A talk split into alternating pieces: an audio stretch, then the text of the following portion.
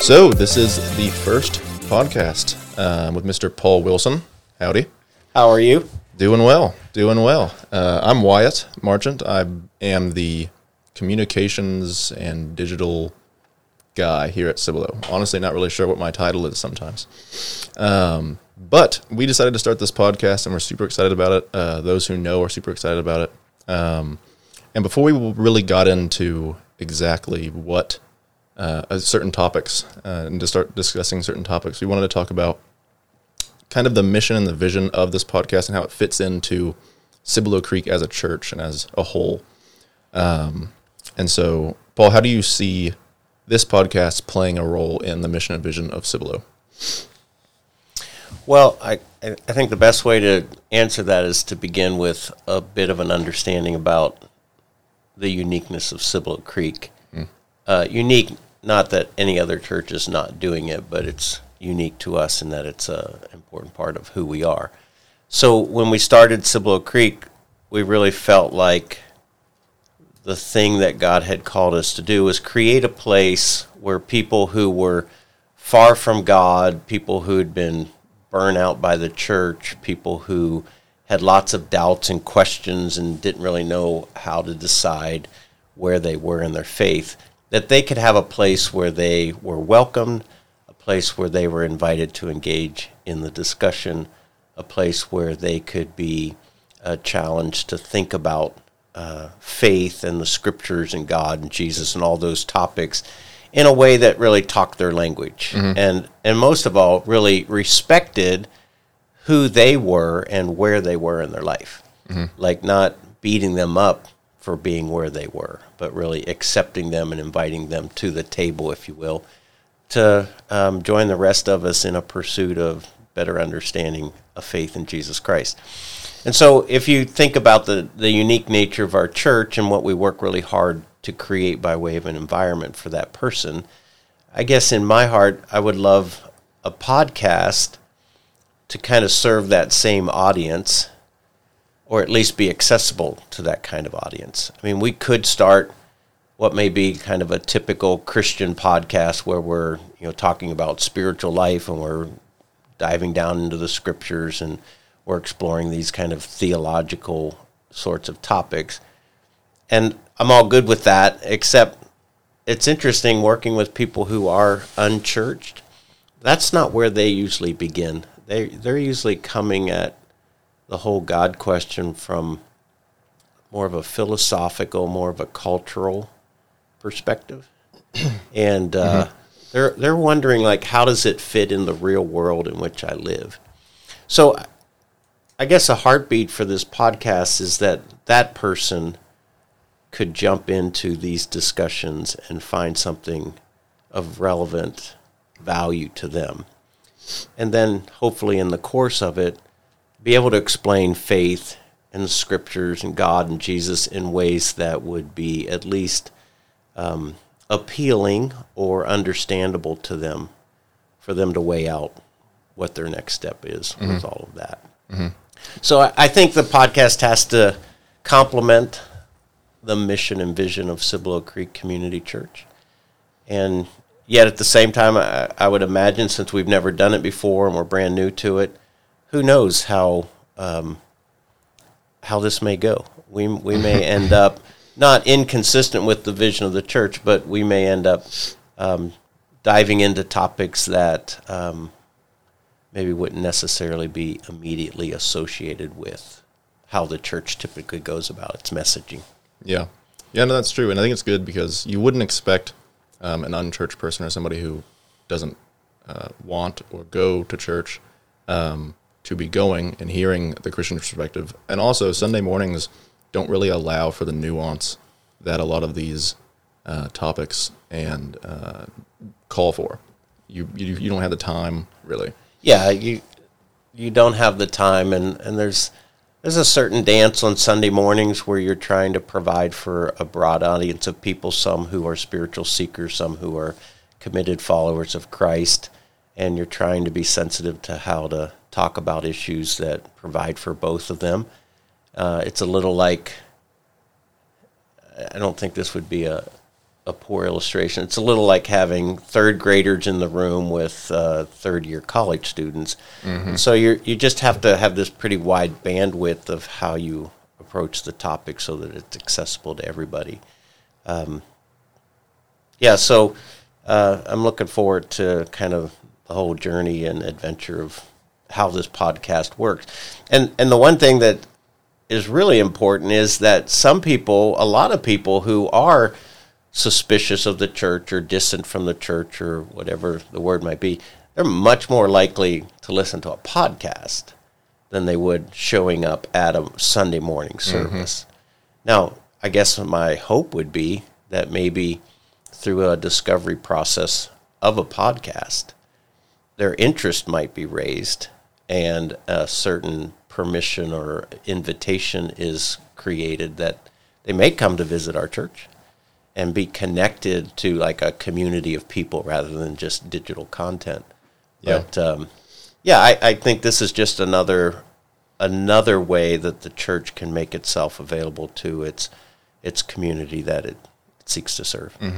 and it allows for a longer conversation and um, to play with the ideas or topics or issues that um, you're really only given a little bit of time on a Sunday morning to talk about, which, uh, especially for younger people, like I'm 23 and we want longer conversation. Um, whereas before, everybody who said that the attention span was only like two minutes was completely wrong.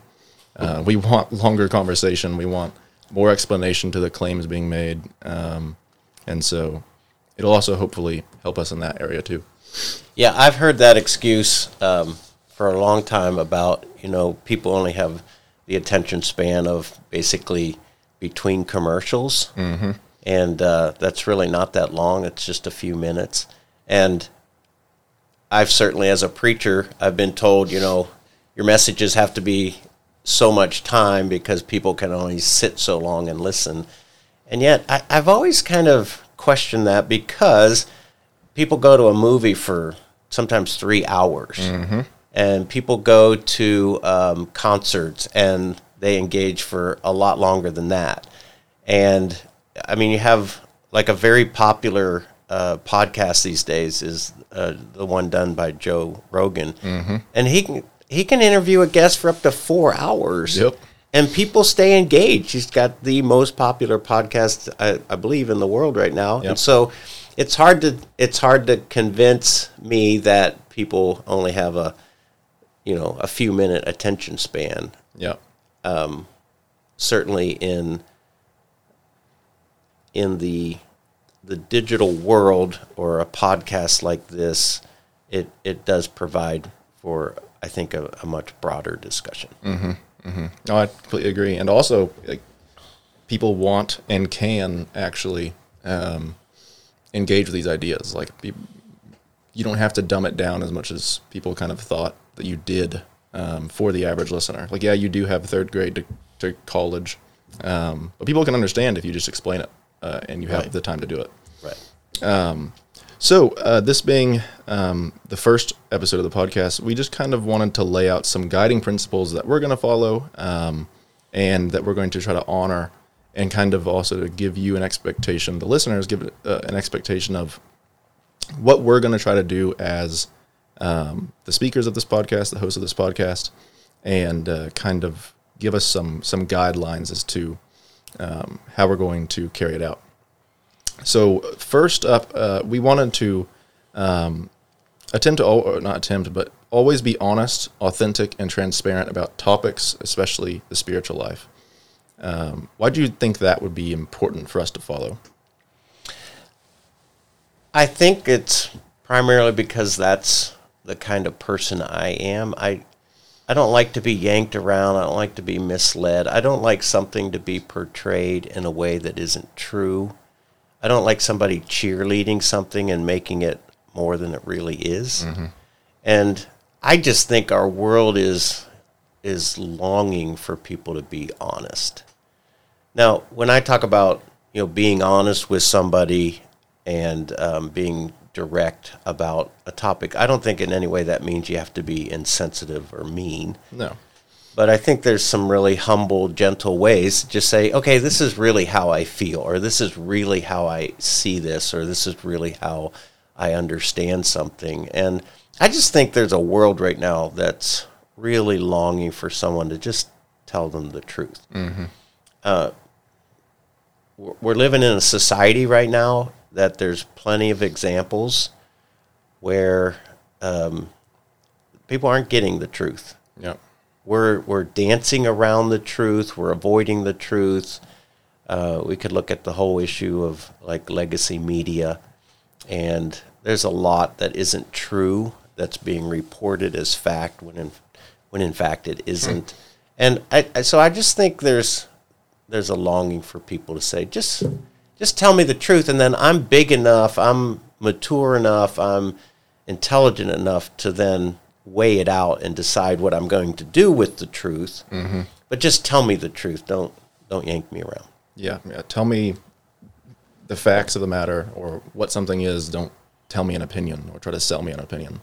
Yeah, which when you look at legacy media, particularly in the news uh, arenas, that's exactly what's happening. Nobody's reporting information. Hmm. What they're doing is interpreting events for us. And, you know, we could go down the long rabbit trail of that discussion that there's a certain narrative that's being promoted, there's a certain ideology that's being advanced, and the media is largely responsible for some of the uh, misperceptions and misunderstandings people have about the truth of things. And so I think uh, it's certainly a segment of our, our, our American population that's saying, enough, Yeah. just give me the truth, and then I'll sort it out as it best serves my understanding and, and my um, ambitions or values. And so, you know, I, I don't want to be, I don't want to, I don't want you and I doing this. I, I don't want us to pretend to be something that we're not. Um, I'm not interested in coming off as, you know, the intellectual about all the topics. I certainly don't want to portray myself as having it all together when it comes to a spiritual journey. I'm very much in progress and in process. And let's just be, you know, if we're going to do this thing and do it honestly, then let's just be a couple of guys who are kind of on the same journey. We're struggling with the same issues. We have, uh, you know, we have doubts, we have questions, we have things that don't make sense. So let's just be honest to that, because I think a lot of people um, probably have those same desires, and um, to affirm it in them, I think would be a good thing. I completely agree. And kind of talking about like the same, just a couple of guys talking. Um, that was something else that you wanted to kind of hold yourself to, and, and I guess give people the expectation is that you didn't want to um, go into this podcast having to, I guess, protect or preserve an image of uh, the pastor. What did you mean by that? So when you're when you're a pastor, it becomes really obvious um, pretty quickly that everybody has expectations for you. Uh, people who grew up in church and grew up with a pastor, whether it was a good pastor or a bad pastor, they have certain expectations. Either be like the pastor that I loved that I grew up with, or don't be like the one that I grew up with because he was an idiot. And and so people come to church and they have a whole list of expectations about everything from what I should and shouldn't talk about, how I should dress, how I should wear my hair, um, how I should handle certain topics, how I should preach, how I should lead, and and so if you play into that, you end up you end up creating uh, this sort of persona or image that um, can be really inauthentic. And I, I just have never, I've never loved living there. I find it, it saps me of energy. And so I would much rather just be who I am. And um, certainly I want to be a great pastor. I want to be a faithful follower of Jesus. I want to live in obedience to the scriptures, but I just don't want to pretend to have it all together or um, you know be something that I'm not. Because at the end of the day, you know, I'm Paul Wilson. God created only one of me, thank goodness. Um, I'm just Paul Wilson. I'm a Christian. I'm a I'm a man. I'm a father. I'm a husband, um, and I'm a sinner. And I I, I guess I want to come from that place. And really, in some ways, whatever effectiveness I have had in ministry has largely been born out of the fact that I've been pretty honest with who I am, pretty pretty comfortable with self-disclosure about my failings and ways in which I don't live up to um, what it means to be uh, a faithful follower of Christ, and at least on a Sunday morning, people sitting in the audience, what what I've heard from them and from others is that sort of authenticity from me provides a lot of credibility that they will then listen to what I have to say because they go, oh, well, he's not all that different than I am. Whereas a lot of pastors, in my experience, uh, they projected some sort of an image of you know being perfect and understanding everything and never doubting and and and so the average person sitting out in the seats goes, well, I do have doubts and I do mess up and I don't understand it all. And so he he and I are different. And I've I've never really wanted to hide behind that image. I think another thing is there's there's this idea that if I have to pro- have to protect the image, then um, there's just certain things that I have to talk about and certain things I can't talk about. Yeah. hmm And I don't. Again, I, I'd like this podcast, or early, I'd like any expression of my ministry in people's lives to be completely safe to talk about anything, because that's where we live. All sorts of odd and curious things happen in the course of our life, and if some topics are, you know, sort of out of bounds, then we never really get to address that with somebody in any way that's helpful. Mm-hmm. Yeah, I completely agree. And like that's kind of like you said, that's not where everyone else is living. They aren't just living in Christian ideas, but you have to learn how to apply your what you learn from the Bible and what you learn from God um, to the things you run into in the real world. Sure. And um, so we can't do that. And and I I think what happens when when a church or a, a pastor and a congregation, um, when they end up getting captured in the image of what they think the perfect Christian looks like, and they end up deciding that certain topics are off limits. What mm. I've noticed is that the church stops being relevant. Mm-hmm. Like I kind of grew up in a situation where it seemed like you know the 1940s and the 1950s were this golden era of like morality and family and marriage and all of these good things. And so even in the the 70s, 80s, and 90s, it seemed like the church was stuck back in that that you know we call it sometimes the leave it to beaver era mm-hmm. where everything was perfect and fine. And yet in the last 40 50 years society had changed. Divorce was now you know a much more prevalent experience in people's lives um, divided families uh, pregnancies outside of marriage um, a host of social issues happened in the 80s and 90s that you would have never even dreamed would happen back in the 40s and 50s. But the church that refuses to really talk about those realities of the day in which you live, it almost as if you live in some sort of uh, disconnected reality that's just not that far from like the first century because that's the part that the Bible talks about. And so I, I think that makes sense. Is I, I'm thinking to be honest, not to protect an image, but to be really honest and authentic. It just provides for a greater relevance in the discussion of the message that we're talking about when it comes to faith. Yeah, I agree, and I think uh, I think it was Barna. They did some uh, polling on young adults as to their thoughts on the church or why they've left the church, and one of the top answers was, um, well, the top answer was that they didn't have meaningful relationships within it, and then two, it didn't cross over into the, the rest of their life, the other uh, six days a week, Yeah. which is heartbreaking. Uh, but I mean, to some degree, I, I don't blame them. Um, I've been to a few churches, and I would definitely say, like, yeah, that's true about.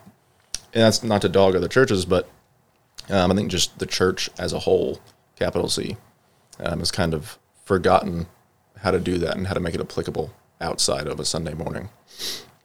Right. And so consequently, then people compartmentalize their faith. And they're really interested, really curious, really committed for about an hour and a half on a Sunday morning when they take the time to be at church. But then they leave, and, you know, as soon as they get to the restaurant, it's like they've Yeah, sort of out the window. jettisoned all of that, and they'll be rude to the waiter. Yep. So, yeah, if you look at the teachings of Jesus, he wasn't teaching a church attendance model. He was teaching a 24 hours, seven days a week expression of the way that you live your life.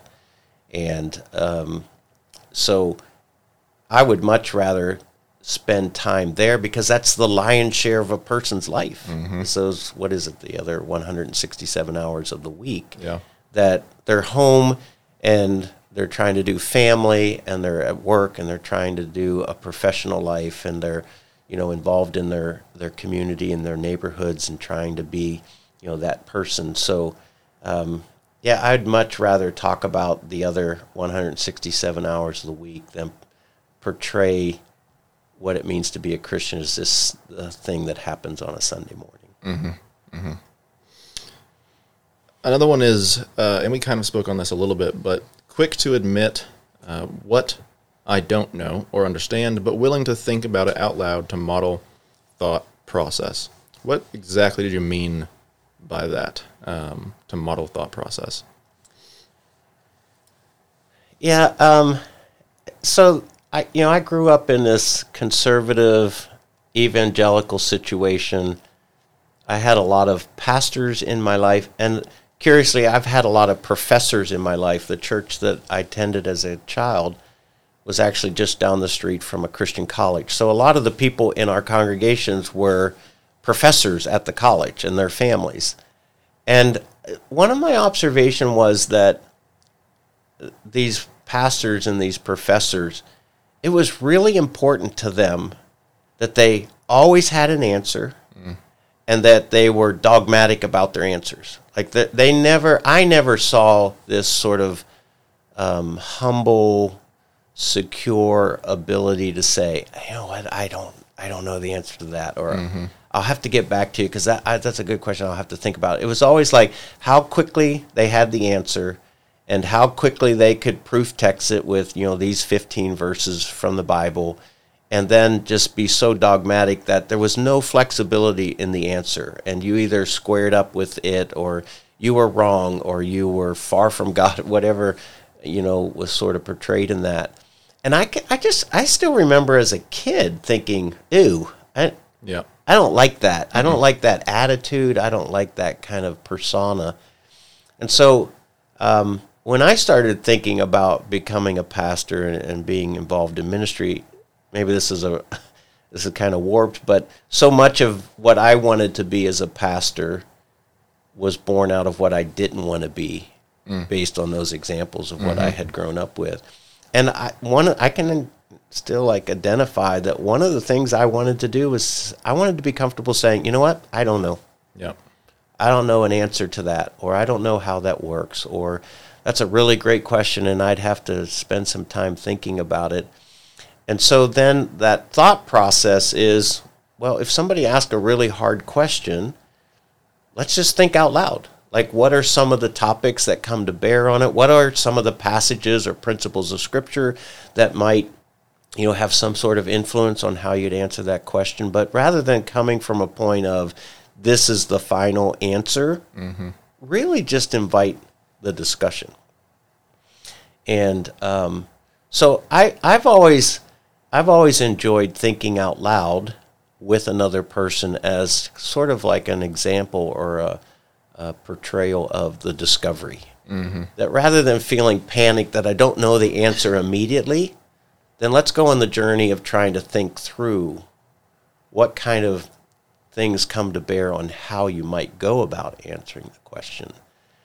And um, you know, we've done a thing here at Cibolo Creek for I don't know, maybe ten years now. Um, at least one Sunday a year, we have a Q and A, and uh, we let our congregation know that the Q and A is coming up, and that they should be thinking about a question or two that they would like to ask me.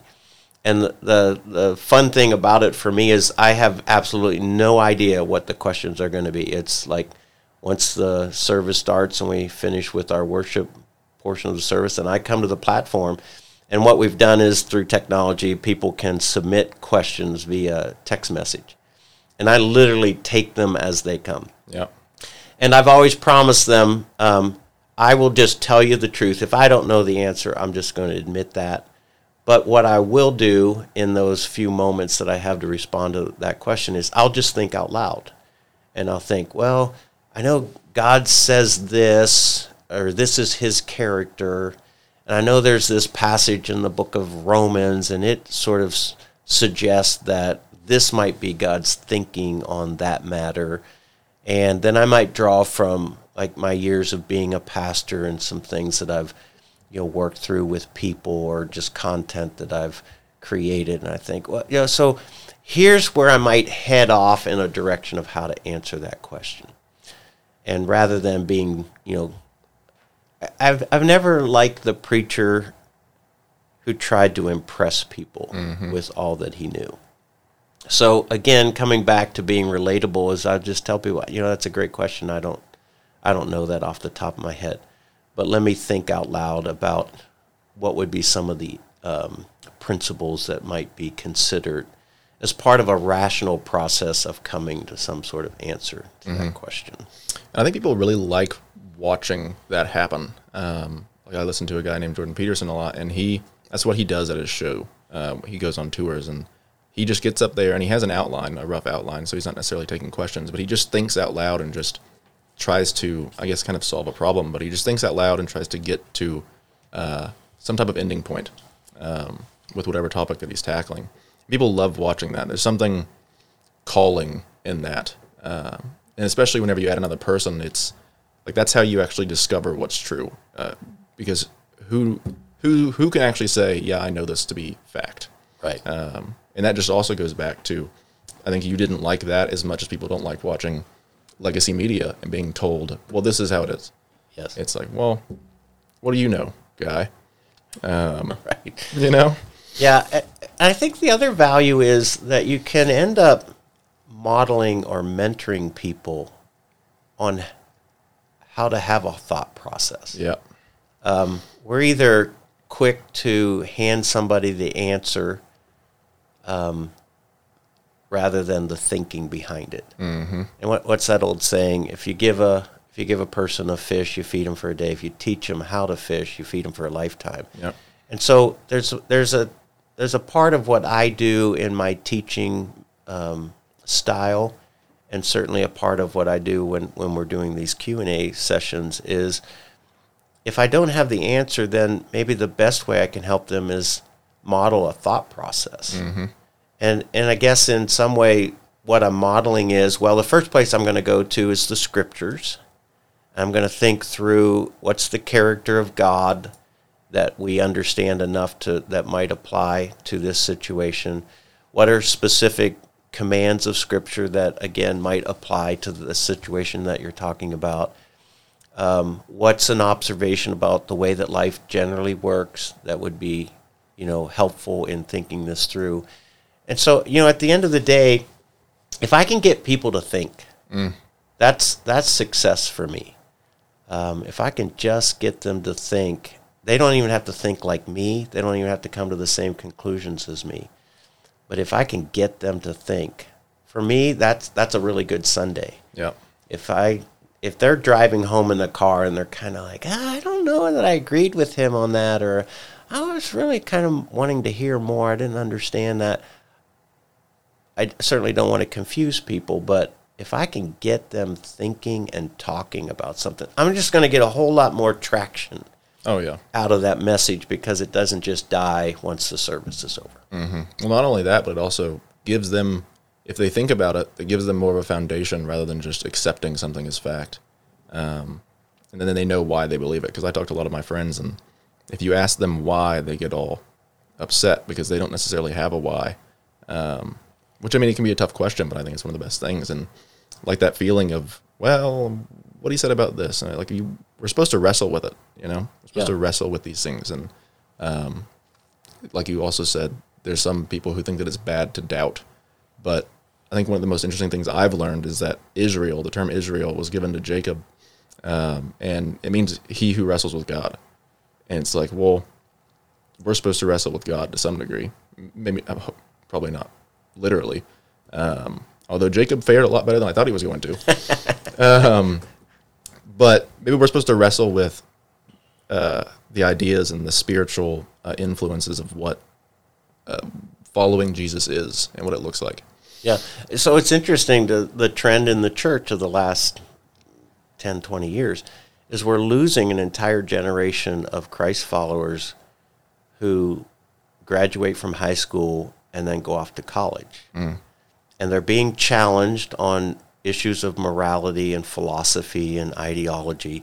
They're getting you're just hammered with all these contrarian views of everything that they had been taught as Christ followers. But so often two things were really perpetuated in their church is one is um, we'll just tell you the answers but we'll not tell you how you get there so then when they're in the college context and somebody's pushing up against their christian worldview they know the answer but they don't know how they got there Yeah. and so they're just ripe for being intimidated and misled. Um, and I think that's that ends up demolishing their confidence and their courage and their faith, and um, so they they just end up uh, doubting what they've been told and doubting their faith as a whole, and end up really being kind of just easily influenced to walk away from Christ. Yeah, yeah. Their, I guess, Christian philosophical worldview is just quickly toppled because they don't have that foundation. Right. Uh, and then they, ninety percent of the time, and this is because I stayed home and did college uh, from home in the same town. I watched a lot of my friends go off to college and they would come back. Um, well, they had all these new ideas and thoughts and opinions on things, and I'm like, what the, what happened? Yeah. Um, and 90% of the time, I could tell you exactly what they were going to say. It was all the same. Um, that's still true uh, with most with most people around my age, or kind of in that young adult area, 18 to 30. Um, Yeah. Very, very similar. There's not a whole lot of, and they all say the same things. Um, which perhaps eh, for some of those things, maybe all all of that is true for each of those. But um, a lot of the time, it's just they've only been told one way to look at it. Yeah. And the second thing that's happened to that generation is they they grew up in a context where they were it was sort of implied if that you can't doubt, you Yeah. can't have questions and you you have to know beyond the shadow of a doubt kind of thing. So then they again they go off to the university and they're getting bombarded with all these different ways and different conclusions about their thinking and they do start doubting.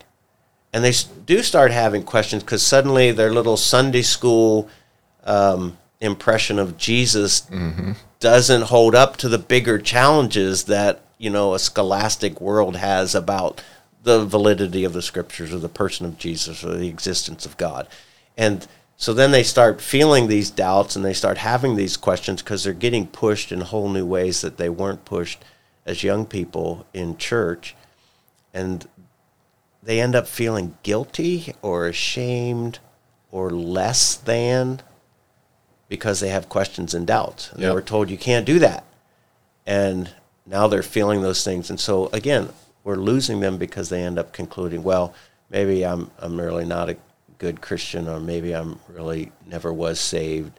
And again, they end up following off after a, a whole lot of new ideas and perspectives. Yeah. Well, and two, this even happens in the church now, but you can. well, People are being sold a lot of things that um, have been untrue for m- most of history, um, but now they're they're being told that they're true under the guise of love, or that they need to be seen as true under the guise of love, um, which I think is incredibly pernicious to take Christ's love and acceptance of people and twist it into, well, if you love people, blank. Um, Yes. which is also that's one of the main reasons I, they they might not have lost their faith, but they've gone a little astray as to what's true and what's not true, um, or at least what the what the Bible says is true and what's not true. Yeah, and that's happening a lot. Um, not just for uh, students, that's happening a lot for adults. And there's a host of social issues that are being promoted in such a way that, hey, affirm this, applaud this, approve this. And you know in your heart that that's completely contrary to the design of God for human life Yeah, but uh, you get so intimidated because it's such a powerful force in our society, and um, and I, I'm seeing it. I, I see um, people who are far from an understanding of the scriptures and a far from a faith in God, and at times they'll use the Jesus thing mm-hmm. as a way to intimidate as a way to manipulate and they'll say well if you were a follower of jesus he loved everybody. He accepted everybody. He approved of every kind of i mean look at the people that he ran around with and he obviously approved of their lifestyle. And that just couldn't be further from the truth. And every encounter where jesus shows a person who is far from god. When he shows them love he never once affirms or approves of their sin. Yeah, and so this whole idea, well, Jesus loves everybody and loves everything, it's it's not true, because again, especially if you're consistent in your theology, Jesus is God, and while he is you know largely um, revealed in the New Testament, the Gospels, that same Jesus who is God was present in the Old Testament. Yep. And there's just this entirely different sentiment that you get about who God is mm-hmm. in the Old Testament. And one of the things that you cannot step around is he was holy and he drove some really, really hard bargains about his people being holy. And he didn't shy away from confronting sin or judging sin or condemning sin. And he, he just put it right out there. This is what it is to be in a relationship with the Holy God. Well, that same Holy God becomes the person of Jesus. yep, And I think it's really, really critical that we understand that relationship of an infinite Christ who steps out of eternity into, um, you know, modern or first century culture. And yes, he was incredibly loving and he was incredibly kind and understanding and he under he understood the brokenness of sin in people's lives, but he never affirmed it. He never approved it. He called them to a place of repentance. He called them to a place of change. He called them to a place of coming back to the design that God had intended in the first place. Yeah. And- So, go ahead. I just I just see I just see our society abusing that now, and typically in the context of trying to uh, make Christians feel guilty for having a position that's contrary to what's most popular. Yeah, well, it's make Christians feel guilty, so I don't feel guilty. Is kind of Yes. how I see it. Yeah. Uh, but a perfect example of that is something that I say is that they're only telling half the story, uh, particularly whenever it comes to the woman caught in adultery. Um, they'll say, "Well, look how Jesus treated that woman." It's like all these people were going to stone her.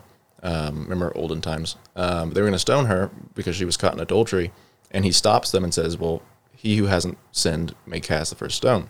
It's like, well, look how loving that is, and how he called them out for being hypocrites. But they fail to mention the part where he tells her, "Well, go and sin no more." Exactly. It's just the first part now. Well, anybody who's manipulating the scriptures for an agenda or to intimidate and manipulate, they're always going to be very loose mm-hmm. with how a passage reads. Yeah, and they'll make it they'll make it say things it wasn't intended to say and they'll skip out the parts that are incredibly inconvenient for the argument that they're trying to advance. Mm-hmm. And that's mm-hmm. you know that that just goes back to why it's so important that a christ follower spends a lot of time accurately studying the scriptures in the way that they were intended to be understood so that they're not just uh, quickly intimidated and manipulated by people who may be more forceful in an argument. yeah, absolutely. Um, The next principle or uh, kind of guiding um, idea that we wanted to follow was don't shrink back from the hard truths for fear of offense or making people uncomfortable, uh, yet never mean or inconsiderate. What was your idea behind that one? I mean, we've kind of talked about that, but um, just any more thoughts on that one in particular?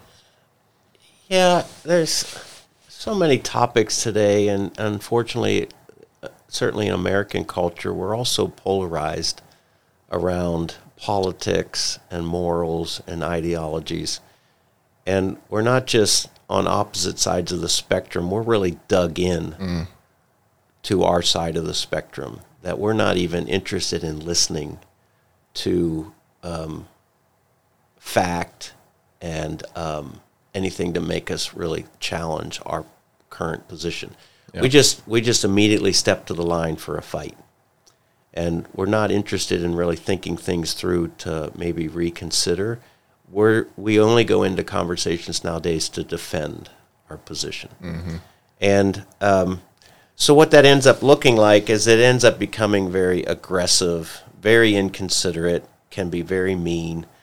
Um, you know, so many of the discussions nowadays of Christians versus non Christians immediately goes to, well, you're a racist, you're a homophobe, you're you're you're something, an ism, an ism that you're not. Yeah. But that's just the easy way to again intimidate and lead the argument.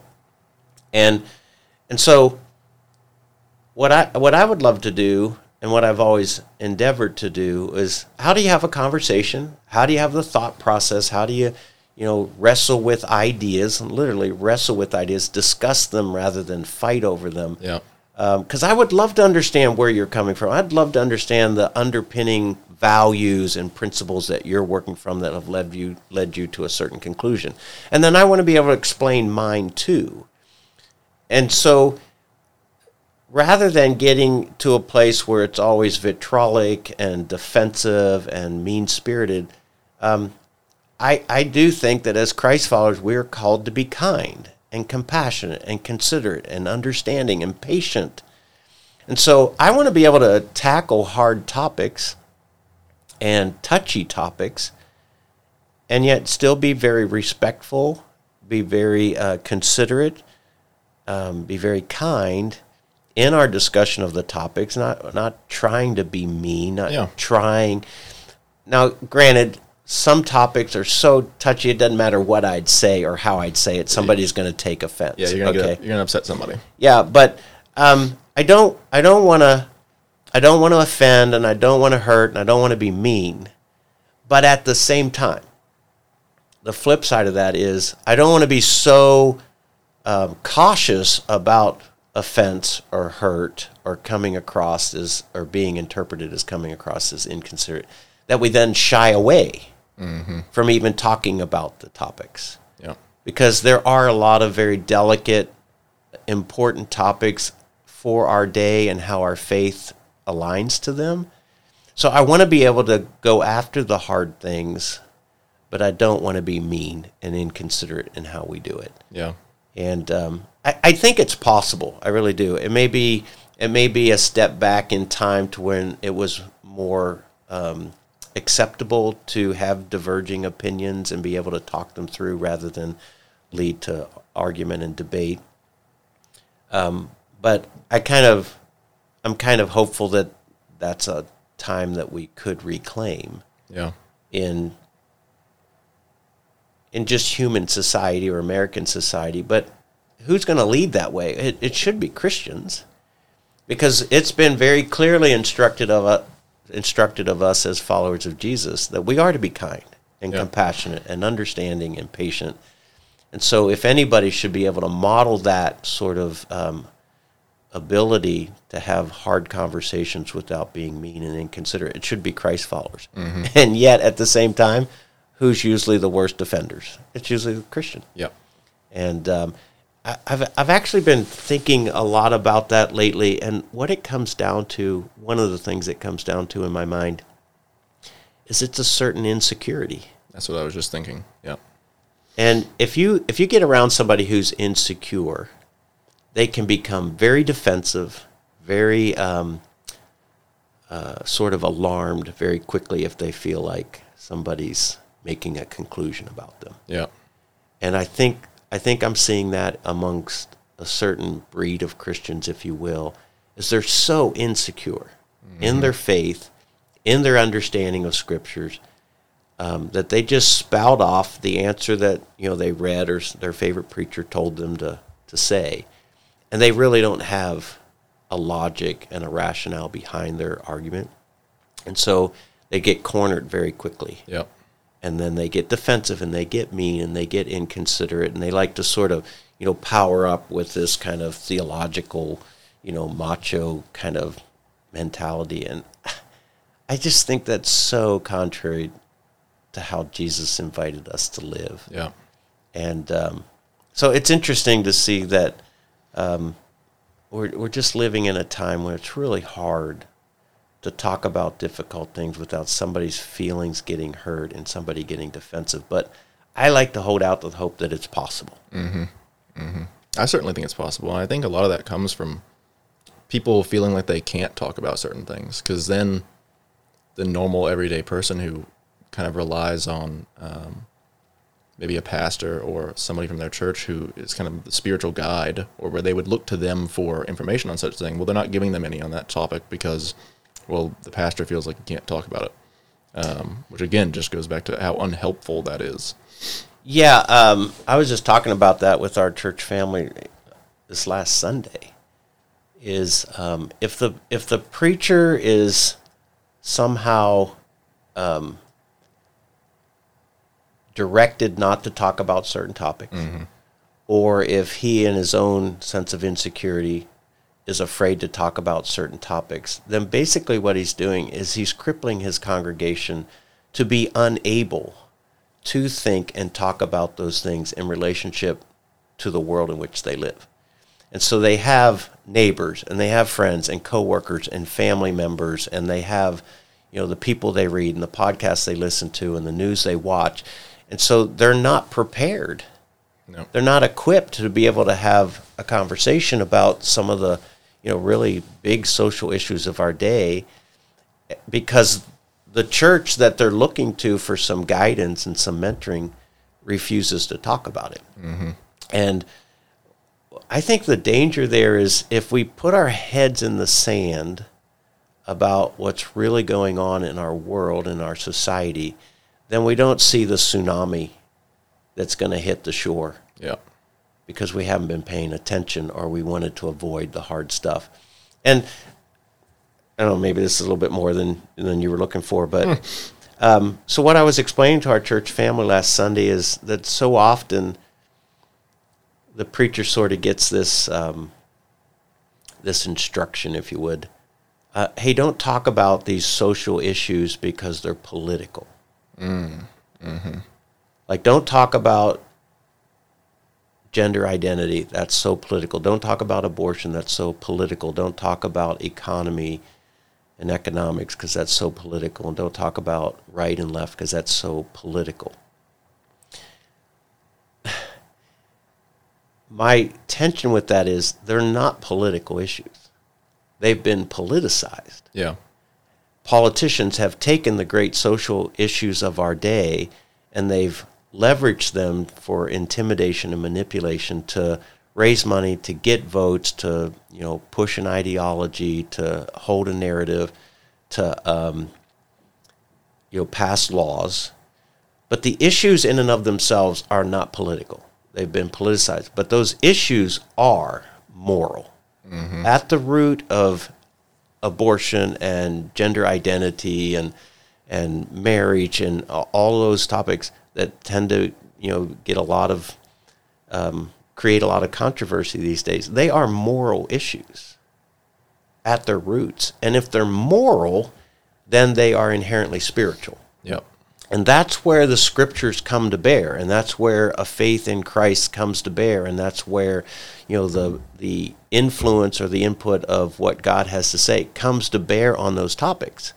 And so for the church to avoid them because they're political, what they're doing is they're not equipping their people to understand the moral realities behind these social issues and what they, as followers of Christ, have a responsibility to either stand up for or stand up against and push back, if you will, the mm-hmm. advance of darkness in a society because Jesus invited us to be the light of the world. Yeah. And so, and then the other factor of that is if it's moral and it's spiritual, then ultimately it's eternal. Yeah. It has some sort of an implication on what a person decides in relationship to eternity. Because if we deny them or we avoid them, then what we're saying is I'm making a decision not to talk about something that has eternal implications on my life in the degree to which I'm willing to follow Jesus. Hmm. Yeah, that's so true. And like I think a uh, something that people don't do, and this is something that I've kind of run into, is that, um, or maybe not that they don't do, but I always try to disconnect the person from whatever it is, the whatever idea. Like, say we're having an argument, and I don't mean argument as a Yeah. screaming match. I mean in the way that it's supposed to mean. It can turn into that, but um, to where you're disagreeing about something and you're trying to figure out well, what's true and what's not if the, the reason sometimes it gets so vitriolic, and this goes for uh, like those Christians you were talking about that feel insecure, as well as some of these new ideologies, is that uh, these ideas have been conflated into the spiritual or religious. And I don't mean religious in like the institution of religion, but more of just that level of uh, importance or where the value is. It's yes. like, well, my political stances are just as important about how I see Jesus. It's like, well, no, uh, how you see Jesus influences your political stances and what you do whenever you, all, all the time. It's supposed to influence everything. It's at the top. But I've seen some of these issues and ideas be conflated up there right next to them. And so if you disagree with one of those, well, you're, you're disagreeing with the person. Or, um, and so that's why they then have to come back and um, be aggressive or what have you. So I don't know if you've seen that, but I've definitely seen that be an issue. Oh yeah. Um, we're seeing. I want to be careful here, um, because I, I don't I don't want to imply the wrong thing, but we're we are seeing things where politics, government, science is really being presented as a god mm-hmm. or a religion and you bow down to it and you worship it. And the problem with that is politics, government, science are completely incapable of being worshiped Yep. in the at the same you know realm that God was intended to be worshipped. And yeah, I, you again you look at certain political persuasions and they're the ones who say God doesn't exist. And Jesus was at best a historical figure, but he's not the savior of the world. They push they push the spiritual aside, but then they'll hold up science and intellect and government and politics and a host of other ideologies as being what they put their faith in Yep. and they they trust in those things over this unseen God and this um, Jesus that they don't believe in. And yeah, I, I think it's having an enormous impact on our society. And it's like everybody has a God. Just what is yours? Yeah, yeah, it's a What good way to is say yours? that. And it's important to have at least one that can stand on its own apart from you. Um, but all right, so don't shrink back from ideas. And then um, we kind of talked about again about just being real, talk about real life in real ways for real people, um, which kind of goes back to hey, we're not going to sit here and try to just talk on this only intellectual level or pretend like we're perfect, um, but we'll talk about how we experience um, problems and struggles. We're all on the same road. Um, and if you have any more to add to that particular, Yeah, I do. You know, I, as a pastor, I, I, I'm given a front row seat into so many people's lives, and they invite me into it when they, you know, ask to make an appointment, and they come and sit down with me, and they, they're going to tell me about what's hurting their heart and what's, mm-hmm. you know, what's complicating their life, And I mean, it's just amazing to me what's going on in people's lives sometimes. I'm just like, wow, I thought I heard everything. Oh, I haven't heard everything. And I think I've developed a pretty good poker face in that I don't react, but, uh, you know, I can think of a couple of um, appointments I've had with people, and I'm sitting in my seat thinking, wow, this is the 21st century, and these people are living with these kinds of challenges in their life. Mm. It's just hard to believe. And so, because I get I get this front row of seat of people's lives, and because I'm a pastor of a you know a, a fairly large congregation, if I if I pay attention, there is every imaginable challenge that people are facing, from grief to addiction to you know marital like serious marital issues, heartbreak about things their children are deciding to do as you know teenagers or 20 somethings, all sorts of social pressures to be this or to do that, all kinds of financial sorts of um, challenges that people are facing. And again, if we don't talk about those things as from a place that we're aware of them, I just don't think we're serving people well. Yeah. Um, they come to church with this this hopeful heart that maybe something that they hear there will be of help to them. Mm-hmm. Well, you can bet that the person who's like embroiled in a really serious marital problem their perspective is rather clouded at the time. What they're coming in to say, please give me something that will help me with my marriage. Yeah. And the person who's, you know, wrestling with an addiction, they show up on a Sunday morning and they're coming into that experience with the hope that please tell me something that will help me overcome this addiction in my life. Or the person who's lost a job and has been out of work for six weeks and they're starting to watch bills stack up and they're watching their savings diminish. They are sitting there thinking, please tell me something today that will help me with either f- getting through this season and trusting that God will, in fact, provide a job for me or how to navigate, you know, financially with what I do in this time of no income.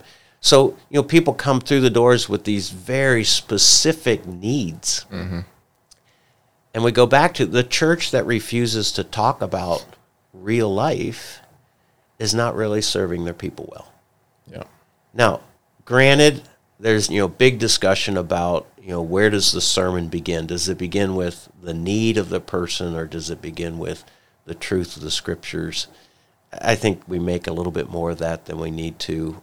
I I am always going to draw people back to the truth of the scriptures and the authority of God's word in our life, but if I can't relate to what it is that they're going through in life, and if I can't show the, the you know the relevance or the connect between the two, I'm not really helping them. Yeah, yeah, that's exactly right. And then also just, or even giving simple answers that sound good. It's like, hmm. even as a Christian, something that's always bugged me. It's like somebody comes to uh, somebody they're asking for help, and they're just like, "Well, I'll pray for you." It's like, "Well, thank you." you got anything like yes that's great but anything else possibly and it's like well that just seems like a cop out to me and i think to a lot of people particularly those who aren't um, involved as much in the church it's like well yeah that is probably one of the best things you can do is pray um, but and you don't have i'm not expecting you to necessarily have an answer but it does it it's been used so much as uh, well i don't know what to do with this so i'll pray for you um, yeah, but again, not trying to down talk praying for people. Um, but yeah, no, definitely need to be real. Definitely need to uh, understand what people are going through. Um, yeah. So an- another thing I, I, think about from time to time, and I, I want to be careful that I don't um, suggest something I don't intend. I grew up. I grew up in an educational model where the exegetical sermon was king. Mm-hmm. And that was where you open the Bible, you turn to a passage, then you literally pulled that passage apart word by word, grammatical arrangement by grammatical arrangement, historical context by context, all these details about this passage.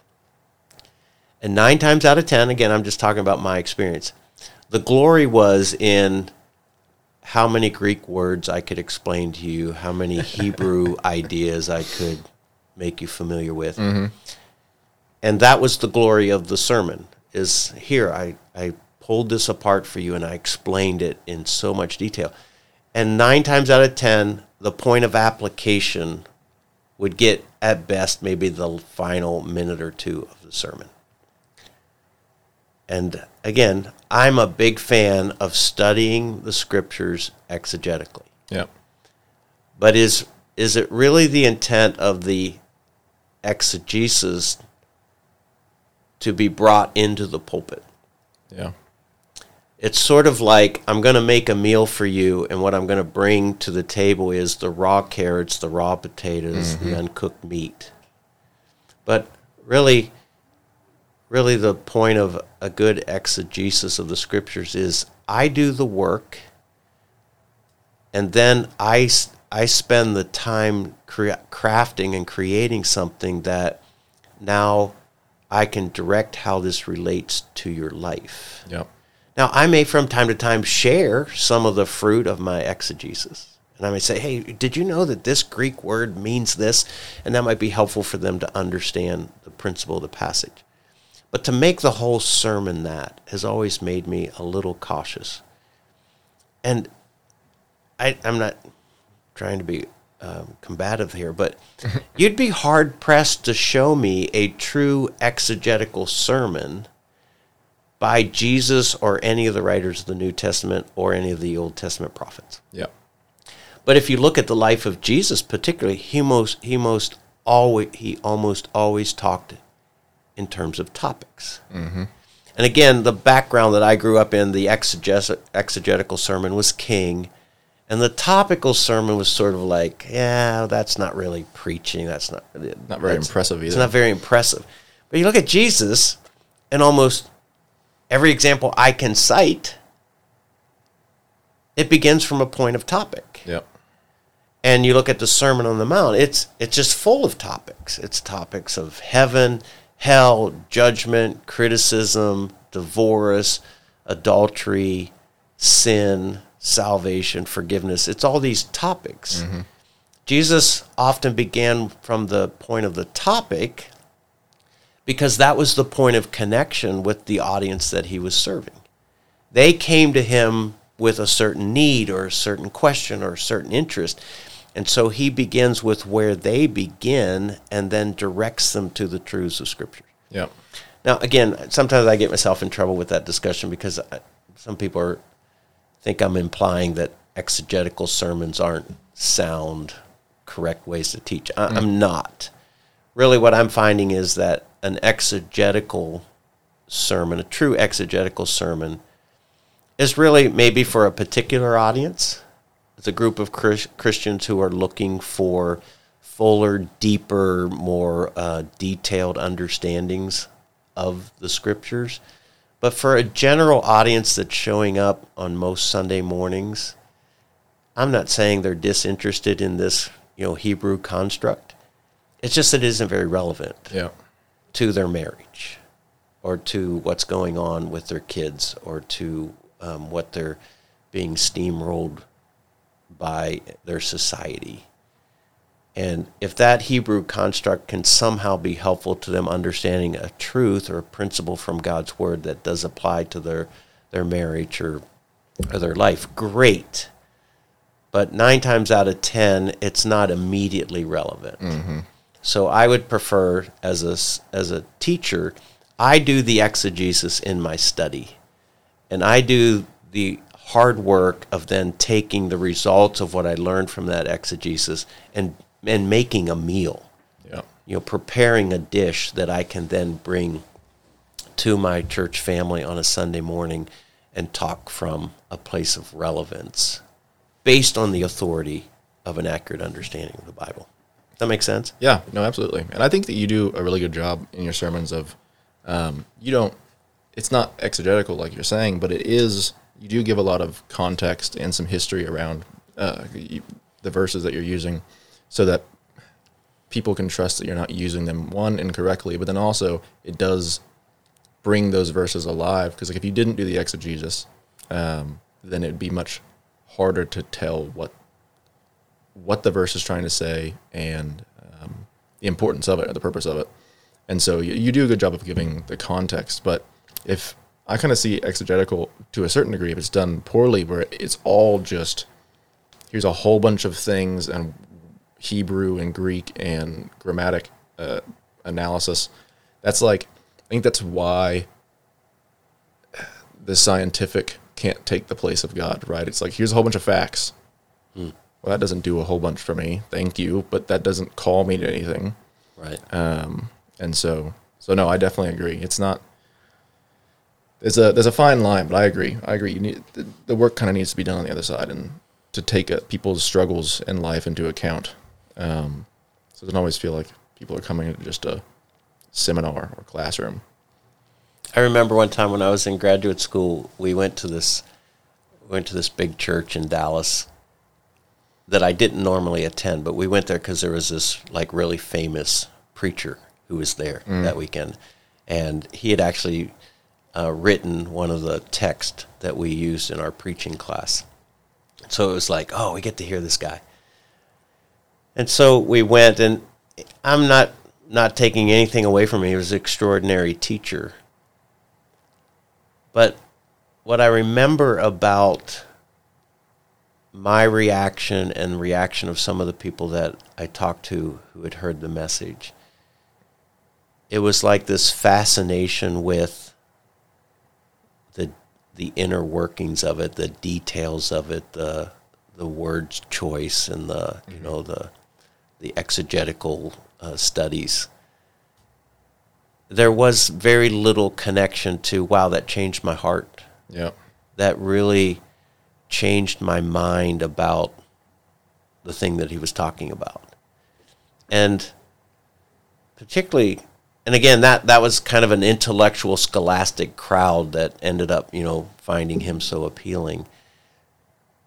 But again, I guess the folks that I'm I'm wanting to most to serve they're very intelligent. Mm-hmm. They're very scholastic, but I only get an hour and 15 minutes with them, and I don't even get that every week. Some, you know, average person spends about two Sundays a month at church. So I get them kind of in a really hit and miss, inconsistent fashion. I just have a short amount of time. I have about 35, 40, 45 minutes to, to speak into their life. And if all I'm doing is impressing them, Yeah. Rather than influencing them, then I'm not really I'm not serving them well. Yeah.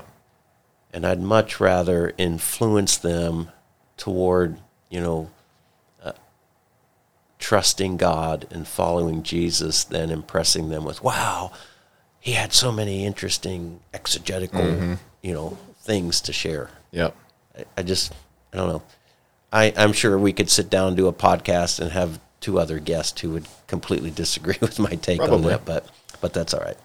But no, no, I definitely agree, and that, I think that's why I liked the adventure series you recently did. Um, was because the entire idea was that was just, hey, there's this invitation that you have before you, uh, and it's calling you to something more, a life that is more than the one that you're currently living, um, and then telling them about what that more is and about who the invitation is coming from. Um, that I think is what needs to be capitalized on um, with our audience.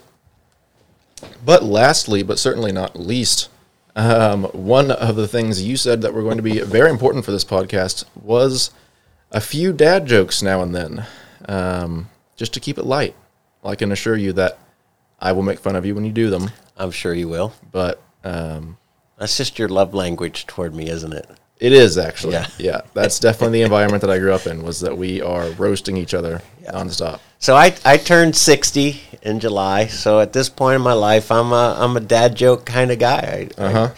love a good dad joke. I love um, watching my boys roll their eyes and groan every time I try one at the house when they're around. Um, I I kind of traffic some uh, different resources to get a good dad joke now and then.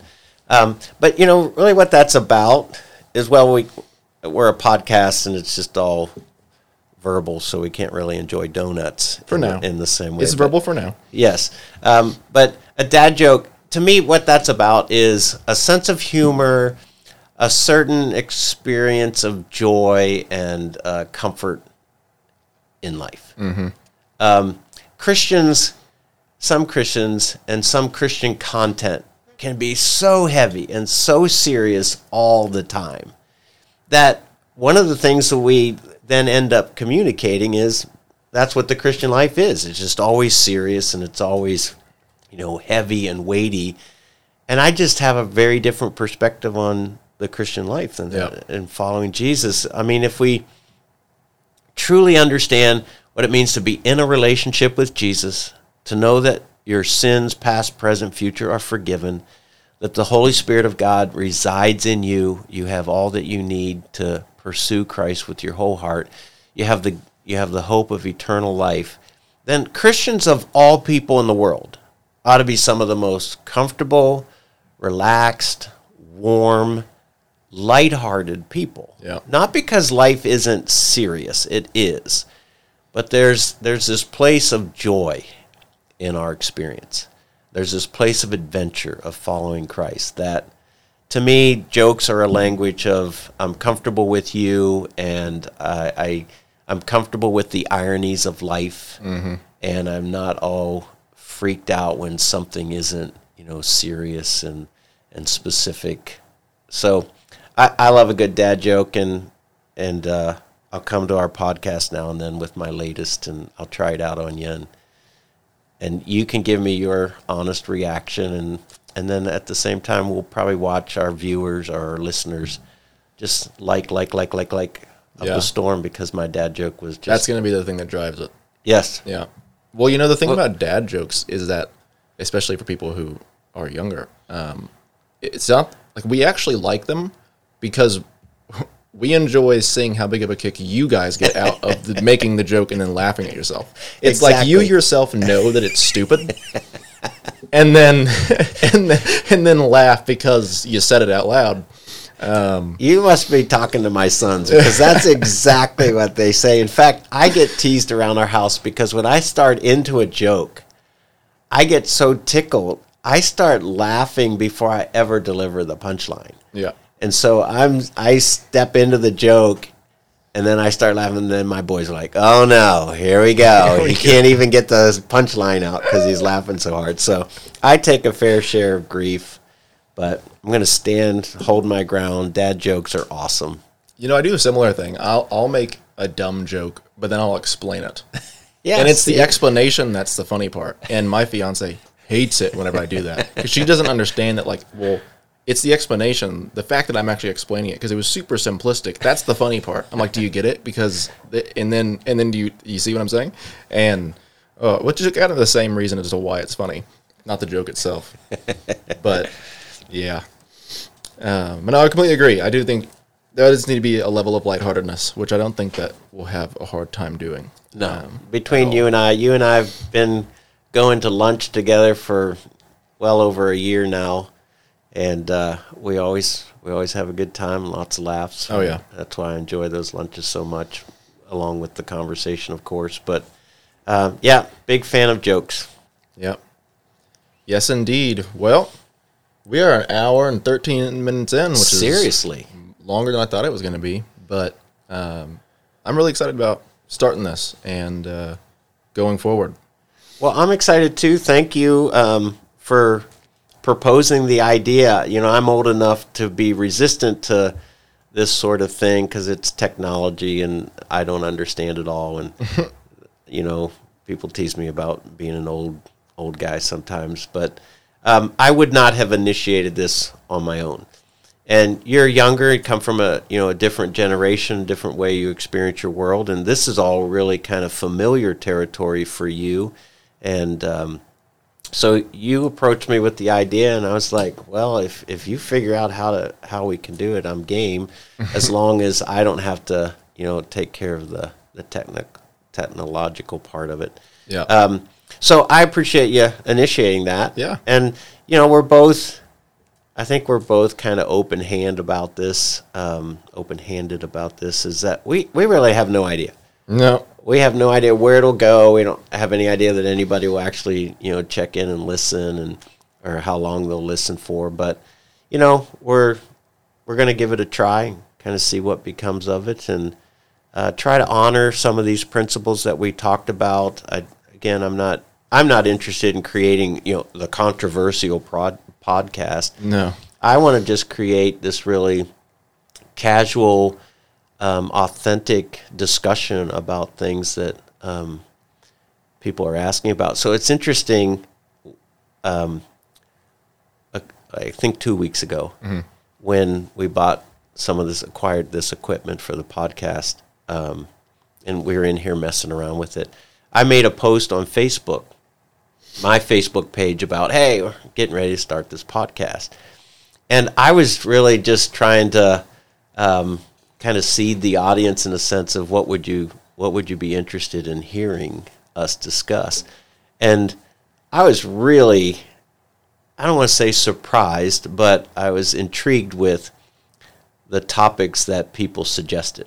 I was not surprised at all. You weren't surprised. Not a single bit. Okay, I was, um, and there's a part of me that goes, "Wow, that those would be some interesting topics," and I would be some of them I'd be admitting very readily I don't understand all the the the context of them, but. Um, what it did is it demonstrated that people are int- are interested in topics of relevance that we might not have naturally assumed as a you know Christian podcast. And so here here's just a, a list of some of the ones. Um, somebody asked um, about Christian boundaries, discerning the difference between a call to cheerfully give or serve, and without allowing yourself to be abused or taken advantage of or stepped over. Uh, That's interesting. That's a Yeah. could be an interesting discussion. And then I was, I mean, the number of them that were political just demonstrates that people are spending a lot of time thinking through and dealing with these things. And so we, you know, everything from the handling of COVID, vaccine mandates, fair elections, inflation, climate change, the the war that's unfolding between Russia and Ukraine. Um, those are those are heavy hitting topics. Yeah. And then then you have ones that you know might be more typical of a you know a podcast from a church, and that was you know what what passages of scripture fill you with hope when the world seems overwhelming. Um, how do you handle our anger toward God? How we move past individual circumstances and stop blaming Him when we've lost the ability or the desire to pray? Those are those are great questions, great topics to consider. Um, so I, I think I think if we keep our you know fingers on the pulse and our ears open to uh, some of what people suggest for us to talk about, you know, we'll probably end up talking about a lot of things that are really important to people. Yeah. Uh, I once heard somebody say, if you preach to hurting people, you'll never lack for an audience. It's true. And these questions and others, or these topics and others, th- at some level, they represent hurt. Mm-hmm. They represent pain. People's, I, you know, I think a lot of people's hearts are aching for what's unfolding in American society and what's happening in our current culture. Yeah. And uh, it is, it's painful. They're, they're just trying to figure out where does this all go and what does this all mean? And I'll experience it one level, but man, we're creating a world that my kids are going to inherit, and mm-hmm. what's it going to mean for them? And it creates stress and worry and anxiety and fear about what the future holds. And so it, it represents hurt. Yeah. And I would love to be at least a discussion out there where we identify what people's hurts and fears are, and then can talk to them in really honest, authentic ways that end up providing some hope. Yeah. That is the goal. And we'll hold ourselves to it. Um, there'll be a location where, or I guess a place, whether on the website or on social media, or even just sending us a message um, about uh, if you have something that you want discussed, um, let us know because we are definitely taking uh, your opinions and suggestions. Because again, we want this to be something that's helpful and isn't just us spouting off and trying to guess as to uh, what you want to hear about. But, but anyways, we were really excited um, and can't wait for the next episode. And uh, any last thoughts?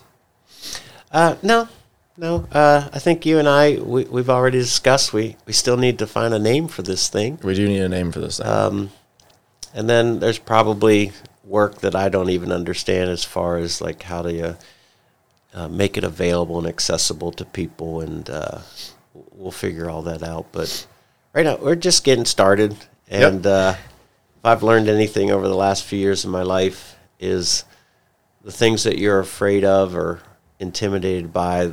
The best thing you do is just take the first step. yep. You don't have to get all the way through it. Just take the first step.